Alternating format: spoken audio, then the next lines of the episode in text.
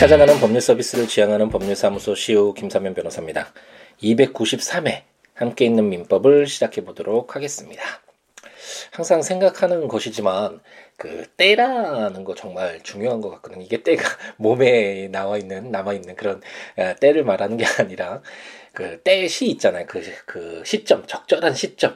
아, 그 공자님이 항상 강조했던 그 때 시 그러니까 시간이라는 거 그 부분을 정말 중요시했는데 그 시간이 뭐 1시, 2시, 3시 이게 정확한 시간을 지키는 게 중요하다 이게 중요한 것이 아니라 그 적절한 때 우리가 살아가면서 그런 거 있잖아요. 타이밍.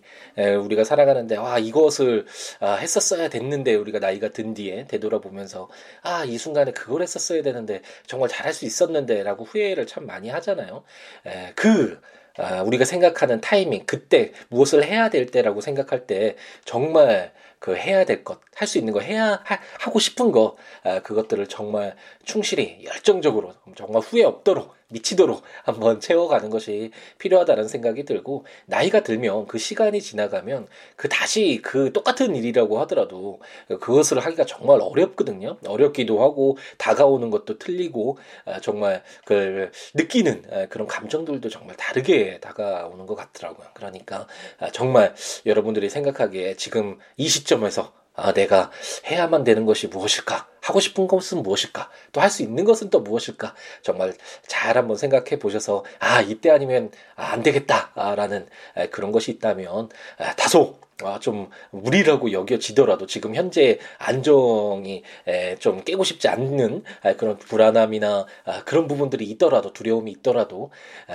또 아, 그런 부분들이 지금 아니면 할 수 없다면 그 설렘을 가지고 한번 아, 힘차게 도전해보는 우리가 어떨까라는 생각을 해봅니다. 이제 함께 있는 민법 드디어 이제 후견 제도가 마무리가 되죠. 친족편을 시작하면서부터 말씀드렸던 것 같은데 에, 친족편에서 가장 많이 에, 이제 바뀐 내용이 후견 제도라는 설명을 드렸고 아마도 그 우리는 지금 함께 있는 민법 개정된 이후에 에, 법률을 읽어보고 있기 때문에 뭐 그렇게 뭐가 바뀌었냐 뭐 당연한 것 같은데 읽어보면 어, 그냥 그 내용인 것 같은데 뭐가 그렇게 바뀌었다는 내용이냐라고 어, 의문을 가지실 분들이 상당히 많을 텐데 그 예전 내용을 보면 에, 좀 법으로 정해진 국가가 개입하는 후견이라고 해야 되나요?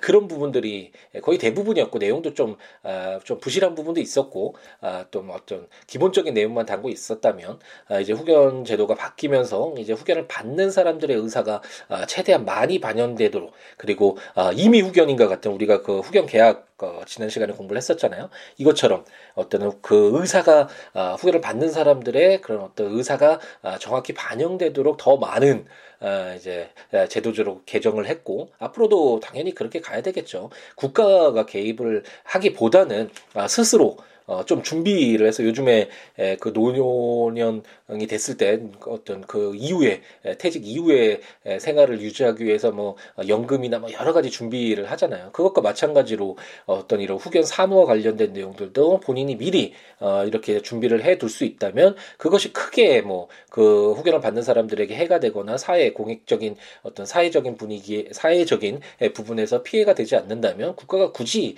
어, 개입을 해서 어, 어, 이 후견 계약 잘 이루어지고 있는데 성년 후견을 받도록 뭐 이렇게 강요할 이유는 전혀 없겠죠. 음, 그런 내용으로 많이 개정이 됐던 그런 내용이다라고 생각을 하시고 한번 이제 후견의 마지막 이미 후견과 관련된 내용의 마지막 네 개의 조문을 읽어보도록 하겠습니다.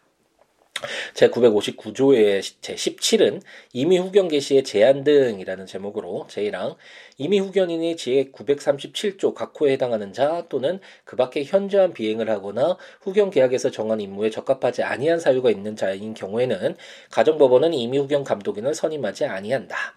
제2항 이미 후견 감독인을 선임한 이후 이미 후견인이 현저한 비행을 하거나 그 밖에 그 임무에 적합하지 아니한 사유가 있는, 있게 된 경우에는 가정법원은 이미 후견 감독인 본인, 친족, 검사 또는 지방자치단체의 장애 청구에 의하여 이미 후견인을 해임할 수 있다. 라고 규정을 해서 어, 좀 특이하죠. 이미 후견인을 선임하지 아니한다 이게 아니라 이미 후견 감독인을 선임하지 않도록 하고 있죠. 이런 937조가 우리가 그 후견인의 결격 사유라 그래서 뭐그 어, 자격정지 이상의 형의 선고를 받았거나 뭐 행방이 불병하거나 피후견을 상대로 소송을 하고 있거나 뭐 이런 내용들이 있었잖아요. 그런 자들은 당연히 에, 그 후견인이 안 되도록 이미 후견인이 안 되도록 해야 될 것 같은데 에, 후견인을 이미 후견인의 경우에는 후견 계약은 당사자의 의사에 따라서 마음대로 할 수 있는 거죠. 자유롭게 그게 사회 질서에 반하지 않는 한 우리가 채권 강론에서 수없이 많이 보았던 내용이잖아요. 그렇기 때문에 그 이미 후견인과 물론 용어 자체가 이 민법상에 이미 후견인이라고 부를 수 있을지 모르겠지만 위임 계약상의 어떤 뭐 채권자나 채무자나 뭐 이런 아, 그런 채권적인 관, 어, 권리 관계에 있는 자라고 볼 수 있겠지만 어쨌든 이 이미 후견인은 이미 정해져 있기 때문에 당사자의 어떤 의사에 따르면 그렇기 때문에 이미 후견인을 선임하지 않는다 이게 아니라 아, 이미 후견인이 이런 어떤 결격 사유가 있거나 이런 경우 에는 가정법원이 이미 후견 감독인을 선임하지 않도록 왜 그렇죠? 이미 후견 감독인을 선임해야지만 이 후견 계약이 효력이 발생한다는 내용을 우리가 어제 공부했잖아요. 그러니까 이미 후견 감독인이 선임되지 않으면 이건 후견 계약으로서 민법상의 후견 제도에 규정되어 있는 이런 후견인으로서의 어, 이미 후견으로서 후견 계약으로서의 효력은 발생하지 않겠죠. 뭐 당사자들 사이에서야 채권 채무 관계가 발생하는 것은 뭐 어, 둘째로 치고 변론으로 하더라도 어쨌든 이미 후견 감독인을 선임하지 못하도록 않도록 어, 이미 후견인이 결격 사유가 있을 때 그래서 후견 계약이 효력이 발생하지 않도록 규정을 하고 있고 이미 선임이 되었다면 그때는 이제 이미 후견인을 만약 결격 사유가 있거나 뭐그 어떤 임무를 하는데 적합하지 않은 사유가 있을 땐 그때는 해임을 해야 되겠죠. 그래서 제 2항에서 이미 선임된 이유라면 아, 이런 여러 가지 사유로 인해서 해임할 수 있도록 어, 규정을 두고 있습니다. 제 959조의 18은 후견계약의 종료라는 제목으로 제1항 이미 후견 감독인의 선임 전에는 본인 또는 이미 후견인은 언제든지 공증인의 인증을 받은 서면으로 후견계약의 의사 표시를 철회할 수 있다. 제2항 이미 후견 감독인의 선임 이후에는 본인 또는 이미 후견인은 정당한 사유 있는 때만 과정법원의 허가를 받아 후견 계약을 종료할 수 있다라고 규정을 해서 이것도 역시 후견 전과 후견 이미 후견 감독인 선임 전과 선임 후를 나누겠죠. 선임 전에는 뭐 어쨌든 그 효력이 발생하기 전이니까 아, 공증인 어, 후견 계약도 공증을 받도록 했잖아요. 그래서 공증인의 인증을 받은 서면으로 후견 계약 의사 표시를 처리할 수 있도록 하고 있고 다만 이미 후견 감독인이 선임이 돼서 후견 계약이 효력이 발생했다면 아, 정말 많은 이해관계가 그로 그 로부터 발생을 하겠죠. 그렇기 때문에 갑작스럽게 아, 이렇게 뭐 그 후견인이 그 후견 계약을 종료하겠다. 아, 뭐 아니면 그 후견을 받는 아, 피후견인이 어, 갑자기 그 후견 계약을 종료하겠다 이렇게 해서 마음대로 끝낼 수가 없는 내용들이잖아요. 음, 그렇기 때문에 이미 후견 감독인 선임 이후에 후견 계약이 효력이 발생된 이후에는 에, 정당한 사유가 있어야만 되고 가정법원의 허가까지 받도록 이렇게 쉽게 에, 어떤 당사자를 자의적으로 후견 계약이 종료되지는 않도록 어, 규정을 두고 있습니다. 제959조의 19는 이미 후견인의 대리권 소멸과 제3자와의 관계라는 제목으로 이미 후견인의 대리권 소멸은 등기하지 아니하면 선의 제3자에게 대항할 수 없다라고 규정을 해서 우리 이런 내용들 많이 공부를 했었죠. 예전에는 그 종료가 됐을 때 그 제3자에게 그 어떤 뭐 친권이나 친권이 소멸되거나 아니면 그, 그 후견인으로서의 지위가 이제 종료가 되거나 이런 내용들을 통지를 해야지만 대항할 수 있다라는 어쨌든 항상 민법을 봤을 때 가장 크게 봤을 땐 어떤 본인의 보호, 특히 뭐 이런 제한 능력자들인 미성년자나 어, 후견을 받는 피성년 피후견인들 어떤 입장에서 본인들을 보호하는 입장이 한편이라면 또 다른 한편은 거래 안정 어, 또 어떤 어, 상대방을 신뢰하고 어떤 행위를 해서 법률 행위를 통해서 어떤 뭐 이해관계가 발생했는데 갑작스럽게 종료시킨다면 어떤 다른 사정만으로 종료시킨다면 이를 믿고 어, 거래한 어떤 이 사회 전반적인 에, 그런 내용들이 흔들릴 수가 있잖아요. 그래서 이런 어떤 거래 안전의 측면 이 두 가지가 가장 큰 두 개의 에, 축이라고 보면 되실 거고 이 두 개의 이해관계를 어떻게 조율할 것인가와 관련된 어떤 그런 기준점을 찾는 것이 이 민법의 어떤 방향이다라고 생각하시면 되겠습니다. 그래서 959조의 19는 이미 후견인의 대리권이 소멸이 됐다면 등기를 통해서 이제 대리권이 이미 후견인이 선임이 됐고 어, 후견 계약이 지금 시행되고 있다라는 것들을 널리 알렸잖아요. 공시가 돼서 어, 그렇기 때문에 그 소멸과 관련된 어, 그 이후의 내용들은 등기를 해야지만 그걸 알 수 없는 제3자에게 대항할 수 있도록 해서 이걸 모르는 상태에서 그 후견 계약에 따른 그 후, 이미 후견인가 뭐 거래 관계를 맺었던 그 사람에게 일방적으로 그 계약을 파기하도록 할 수는 없잖아요. 그래서 이런 어떤 선의의 제3자를 보호하는 아, 그런 규정을 두고 있습니다. 오늘의 마지막 그리고 후견 제도와 관련된 마지막 규정인데요. 제 959조의 20은 후견 계약과 성년 후견, 한정 후견, 특정 후견의 관계라는 제목으로 제1항 후견 계약이 등기되어 있는 경우에는 가정법원은 본인의 이익을 위하여 특별히 필요할 때에만 이미 후견인 또는 이미 후견 감독인의 청구에 의하여 성년 후견, 한정 후견 또는 특정 후견의 심판을 할 수 있다. 이 경우 후견 계약은 본인이 성년 후견 또는 한정 후견 개시의 심판을 받은 때 종료된다. 제2항 본인이 피성년 후견인, 피한정 후견인 또는 피특정 후견인인 경우에 가정법원은 이미 후견 감독인을 선임함에 있어서 종전의 성년 후견, 한정 후견 또는 특정 후견의 종료 심판을 하여야 한다. 다만 성년 후견 또는 한정 후견 조치의 계속이 본인의 이익을 위하여 특별히 필요하다고 인정하면 가정법원은 이미 후견 감독님을 선임하지 아니한다라고 규정해서 지금까지 우리가 공부를 했죠. 했죠. 이제 성년 후견부터 해서 어, 한정 후견, 특정 후견 그리고 후견 계약과 관련된 내용까지 우리가 공부를 했는데 이 사이에 그 이미 후견이 개시가 됐는데 성년 후견이 필요한 지속적으로 어떤 사물을 처리할 능력이 결여되는 그런 상황이 올 수도 있잖아요. 그랬을 때 이 둘 사이에 이 여러 가지 후견과 관련된 내용들을 어떻게 정리할 것인가와 관련돼서 기준을 둘 필요가 있겠죠.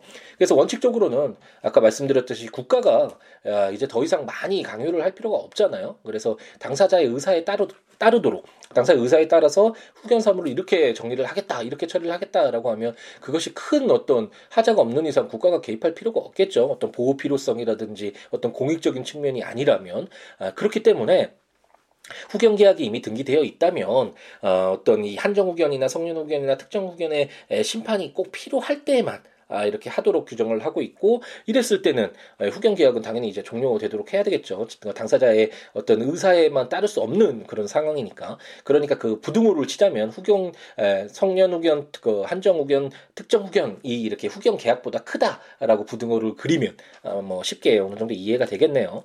그리고 어, 이제 그, 어, 그 종전에 성년 후견 한정 후견 또는 특정 후견을 받고 있었는데 뭐 상황이 더 나아져서 이제 더 이상 어, 그럴 필요가 없을 경우에 예, 그랬을 때는 이제 후견 어, 그 어떤 어, 지금 성년 후견이나 한정 후견이나 특정 후견의 심, 그 종료를 아, 심판 종료한다라는 그런 심판을 하도록 하고 아, 이제 그 이미 후견과 관련된 후견 계약이 어, 이행되도록 이렇게 규정을 하고 있는데 다만 그럴 때에도 에, 가정법원은 어떤 아, 이런 계속 그 본인의 이익을 위하여 특별히 필요하다고 인정되는 때에는 그럴 때에도 이미 후견 감독인을 선임하지 않도록 이 내용은 어, 이제 후견 계약의 어떤 효력을 발생시키지 않겠다라는 의미잖아요. 아, 이렇게 어느 정도 공익의 대변자로서의 가정법원이 등장을 할 수 있는 여지를 남겨두고 있다라고 생각하시면 아, 되겠습니다. 드디어 이제 후견 계약이 마무리가 되고 아마도 이틀에 걸쳐서 이제 부양과 관련된 간단한 조문들이니까 간단하게 읽고 넘어갈 수 있겠네요. 이 부양과 관련된 내용들을 공부를 하면 드디어 이제 997조부터 거의 1000조 다 왔죠. 한 100개, 100여 개의 조문만 읽으면, 아, 우리가 친족편 마무리 짓고, 아, 민법을 모두 읽겠다는, 아, 그 우리 처음에, 아, 말도 안 됐던 그 무모한 도전이라고 해야 되나, 무한도전이라고 해야 되나요? 이제 무한도전이 이제 그만둔 걸로 알고 있, 는데 제가 잘 보지는 않아서 예, 정확히 모르겠는데, 어쨌든 무한도전이 그만두고, 우리의 무한도전은 끝나지 않고, 아, 계속되고 있습니다. 이제 거의 예, 마무리가 아, 되어 가네요. 조문들 한번 보시면서 어, 들으시면 좋으니까 국가법령정보센터 또는 제가 전자책으로 발간한 함께 있는 민법 또는 제 블로그 siwo.com, siwo.net, siwoolaw.com.net에 오셔서 여러 가지 이런 조문들 한번 보시면서 설명들도 보시면서 어, 들으시면 좋을 것 같고 그 외에 여러 가지 이야기 함께 나누면 어, 좋으니까요. siwo.com, siwo.net 또는 siabooks.com, siabooks.com 블로그나 0269599970 전화나 siwo 골뱅이 지메일 컴 메일이나 트위터나 페이스북에 시오로에 오셔서 여러 가지 이야기 함께 나누는 우리였으면 좋겠습니다. 그럼 오늘 하루 또 행복 가득하게 쳐야 되겠죠. 그리고 나서 이제 수요일 아침 시간에 부양과 관련된 이제 친족편에 마무리를 짓는 그런 규정들을 가지고 찾아뵙도록 하겠습니다. 오늘 하루도 행복 가득하게 지우시기 바랍니다. 감사합니다.